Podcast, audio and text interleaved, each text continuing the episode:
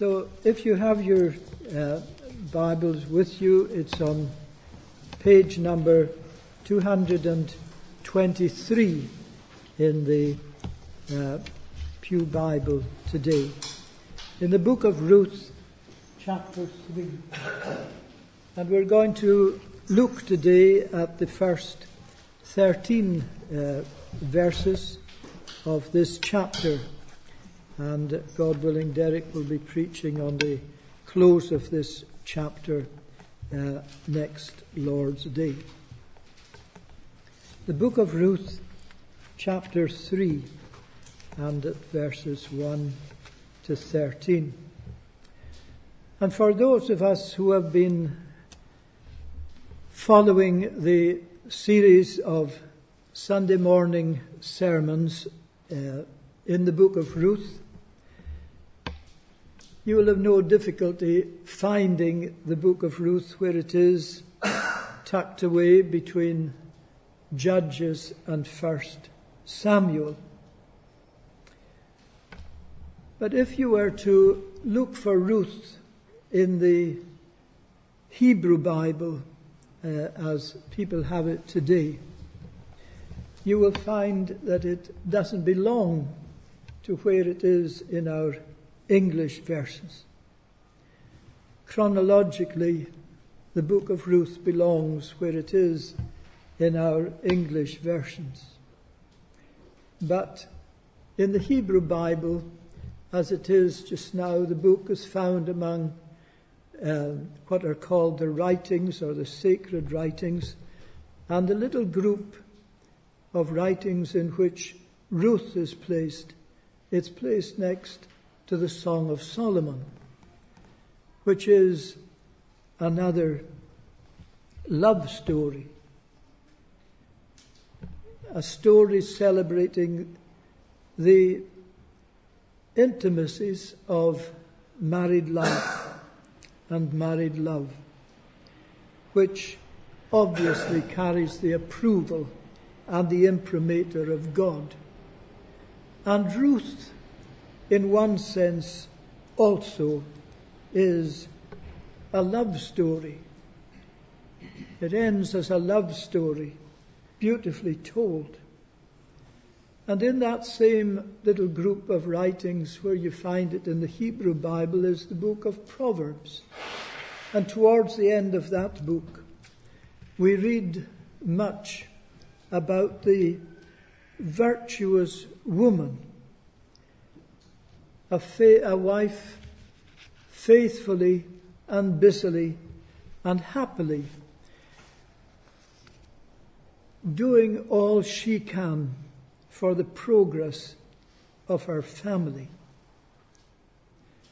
Now, the book of Ruth carefully makes the point that Ruth the Moabitess was a virtuous woman.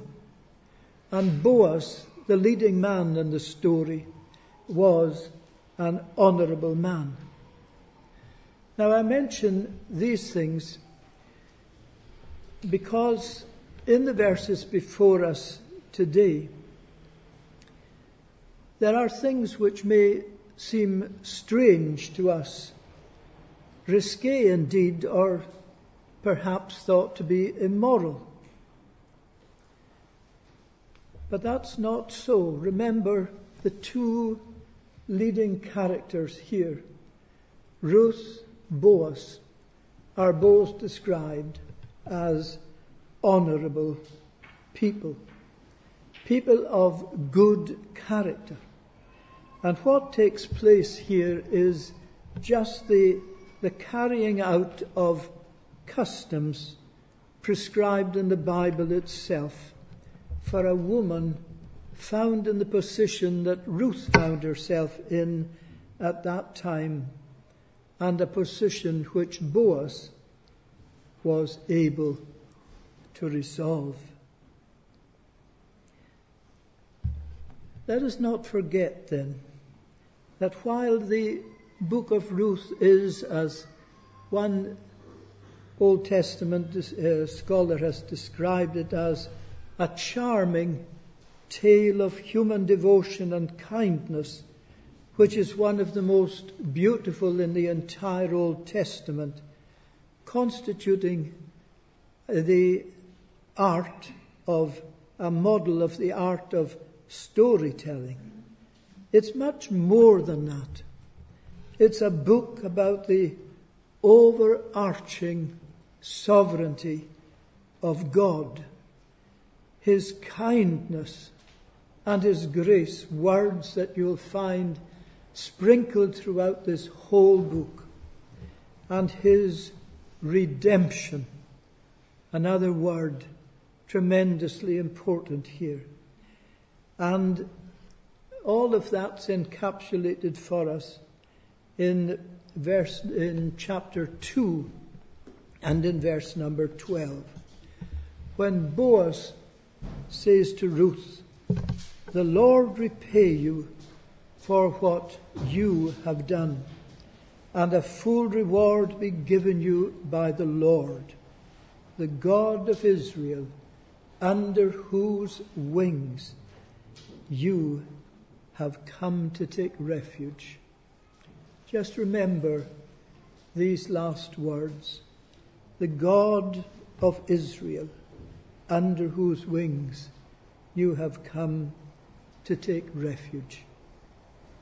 And it is so that the reward of the Lord, God's mercy, His goodness, and His redemption is acted out in the lives of the people we meet here, especially in the lives of Ruth and of Boaz, but indeed in the life of Naomi as well. It is a reflection of God's graciousness and kindness as I say, these words are repeated throughout the book.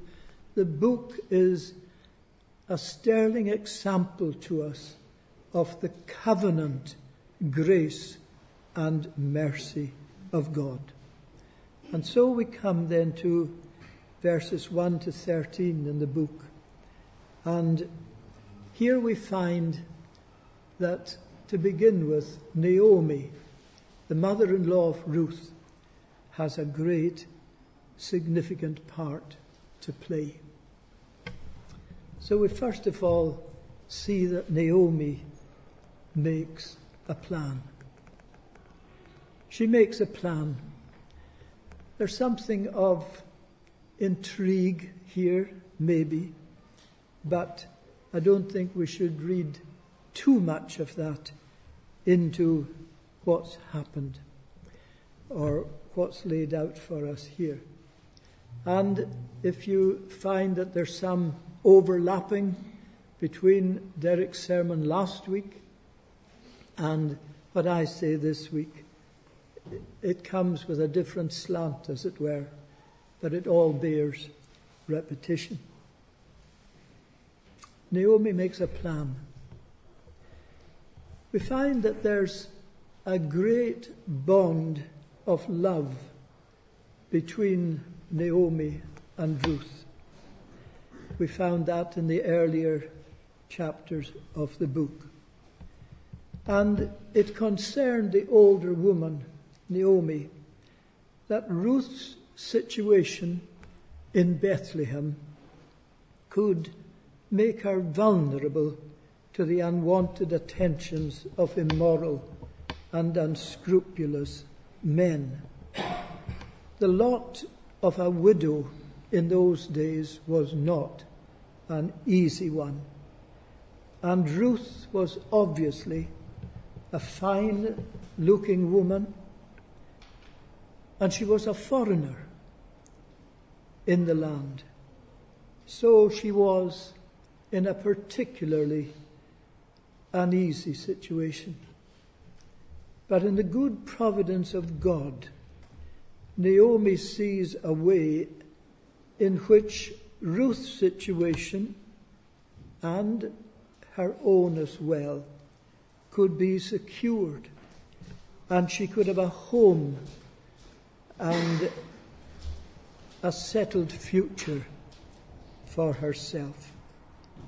Now, in normal circumstances in Israelite society, it was prescribed that when a man died without an heir, then, according to what was called a Levirate law, his brother should take his widow as a wife and raise for him an heir, which would be counted, as it were, the child of the dead man and not the child of the brother who married the widow. This was called Levirate marriage, the word levir just being Latin for brother in law.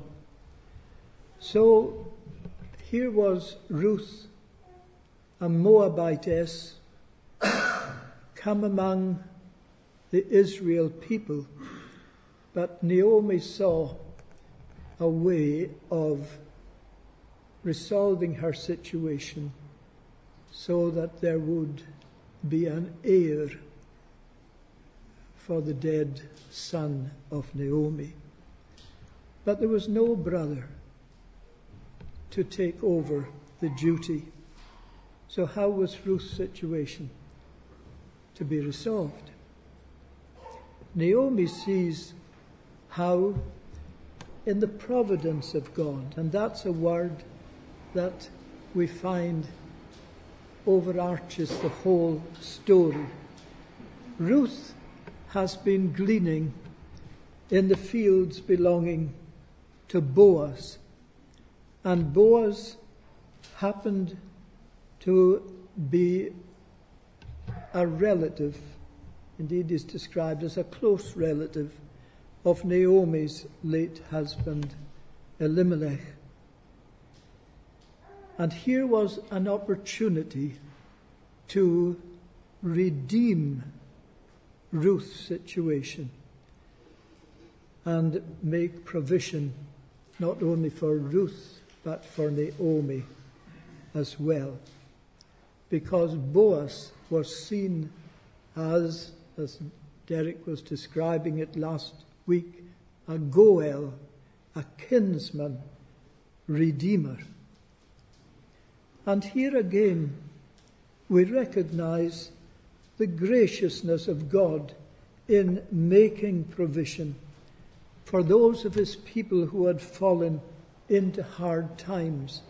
And as I've said, the many references in the Bible to widows and to orphans as well. There was a great need for them to be helped, and the provision of a kinsman redeemer was something very gracious indeed. Provided, of course, the kinsman redeemer was willing to fulfill his responsibility. So Naomi outlined her plan to Ruth, a plan that would indicate to Boaz that Ruth and Naomi look to him to take on his responsibility as kinsman redeemer in their case. We have all the details of Naomi's plan in the first five verses of this chapter. And you'll notice that they leave nothing to chance. And at the end of giving her all the instructions that she needed, Ruth says to her mother in law, All that you say, I will do. So, why was Naomi telling Ruth about each step of what she had to undertake? Well, remember, Ruth was a Moabitess. This practice of seeking help from a kinsman redeemer was obviously unknown to her in the country from which she had come. So Naomi had to tell her all the details about it and how to go about it. And we find Ruth's love for her mother in law, reflecting Naomi's love for her, was more than um, just mere obedience in carrying out Naomi's instruction. She trusted Naomi in this whole business, but I think that with Ruth by this time, she had taken what we might call a shine to Boaz, and it was obvious that Boaz had the same shine for Ruth. And you can see this in the way that Boaz had been looking after Ruth uh, in the earlier chapters when she was working in the fields. Yet, nonetheless, the plan that, that Naomi had set in motion and that Ruth had to carry out was a risky one, especially if other people saw what she was doing and completely misunderstood what she was doing. Or even if Boaz himself misunderstood what she was doing. But she carried it out to the letter. And I'm sure with a bit of a flutter in her heart at the same time. So we read that at the close of the working day, when the winnowing of the wheat was done, and the workers lay down to sleep in the open after the day's work, that Boaz too lay down to sleep a bit away from the others, obviously guarding the wheat that had been winnowed. Ruth came, and as we read in verse number seven here, she came softly and uncovered Boaz's feet and lay down. Naomi made a plan. Then we find that Ruth carried out this plan. Ruth made her move and she carried out the plan to the full.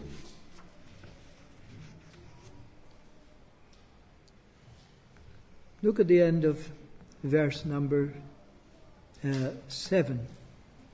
She came softly and uncovered his, that is Boaz's, feet and lay down.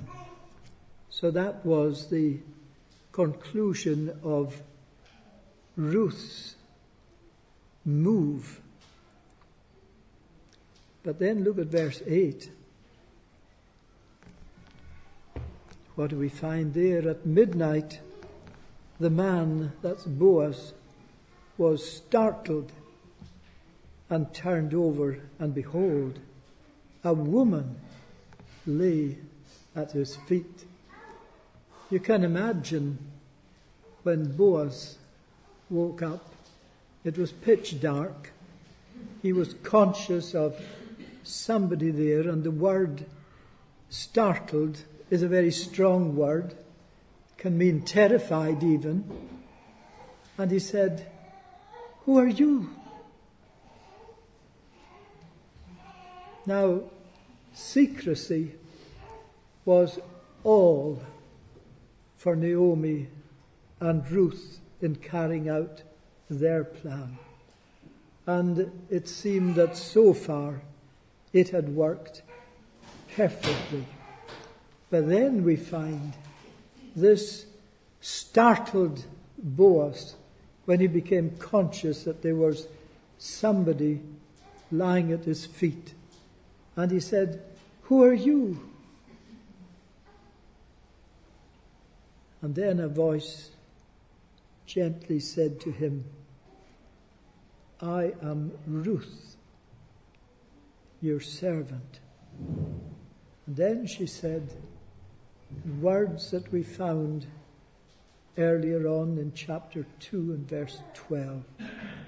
Spread your wings over your servant, for you are a kinsman redeemer. Spread your wings. These are the words that Boaz used for Ruth in referring to God. Boaz said that Ruth had come under the wings of the God of Israel. And now Ruth is saying, Spread your wings over me. These are words that are used in the prophets, especially Ezekiel, referring to God spreading his wings over young Israel, as it were, and making Israel his own.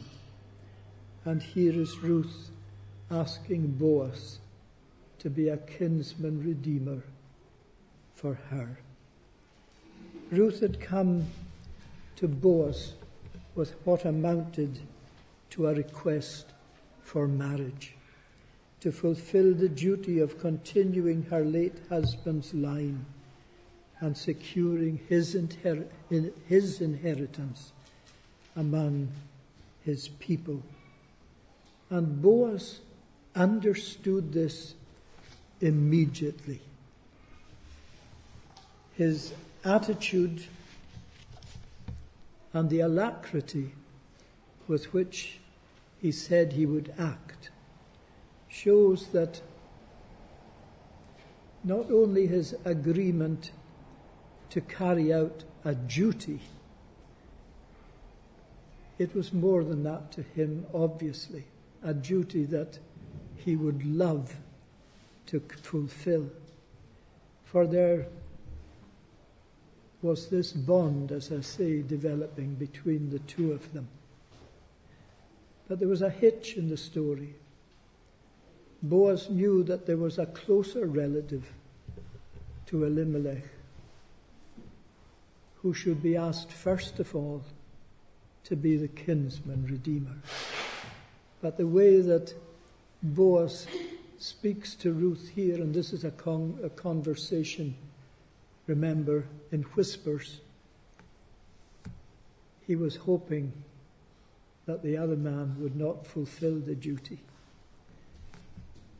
But he couldn't pass him over. But nonetheless, Boaz said to Ruth, I will redeem you. And he meant every word of it. Now, let's take a look at the broader picture here. For remember, as I've said, this book is full of the language of God's covenant relationship with his people. And we know from the ending of the book that the book links us it links us to the story of God's covenant relation with his people further on through David's line, and eventually we come to that greatest of all kinsmen redeemers, the Lord Jesus Christ, born into the world to be one of us. It's interesting that it is Ruth, the Moabitess, who shows the loving kindness that was typical of God Himself. She had come to know in her heart's experience the love of God. And she was going to find that loving experience too through the kinsman redeemer Boaz. And we can know the love of God through the great kinsman redeemer who came in the person of the Lord Jesus Christ. And just as the graciousness and the loving kindness of God changed Ruth's life, so the loving kindness of God expressed in Christ can change your life even today when we trust in Jesus. And He will take you under His wing and protect you and give you, as He gave to Ruth, a future and a hope.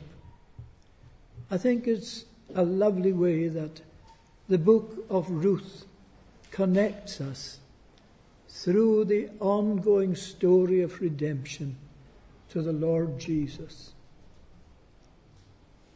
For Boaz, it was going to be a duty of love. We read in Paul's letter to the Galatians, chapter 3 and verse 13, about another duty of love, deeper than anything we could imagine, for it took a great cost to fulfill it. For we read there that Christ redeems us by becoming a curse before God in order to remove our curse before God. The great American theologian Jonathan Edwards wrote these words By Christ's purchasing redemption, two things are intended his satisfaction and his merit. The one pays our debt and so satisfies. The other procures our title and so merits. The satisfaction of Christ is to free us from misery. The merit of Christ is to purchase happiness for us. You see that beautifully illustrated in the case of Ruth.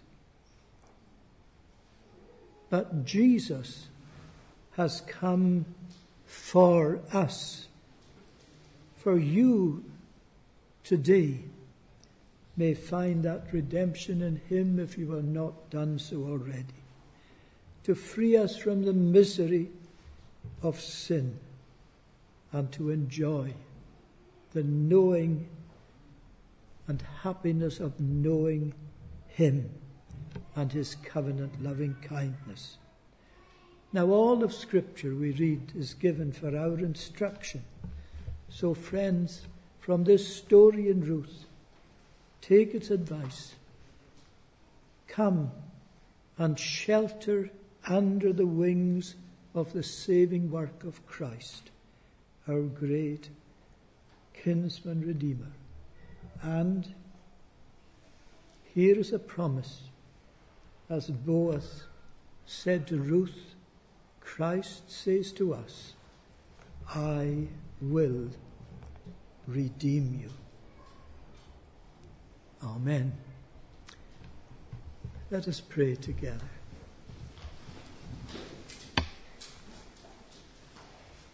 We thank you for your word, O Lord.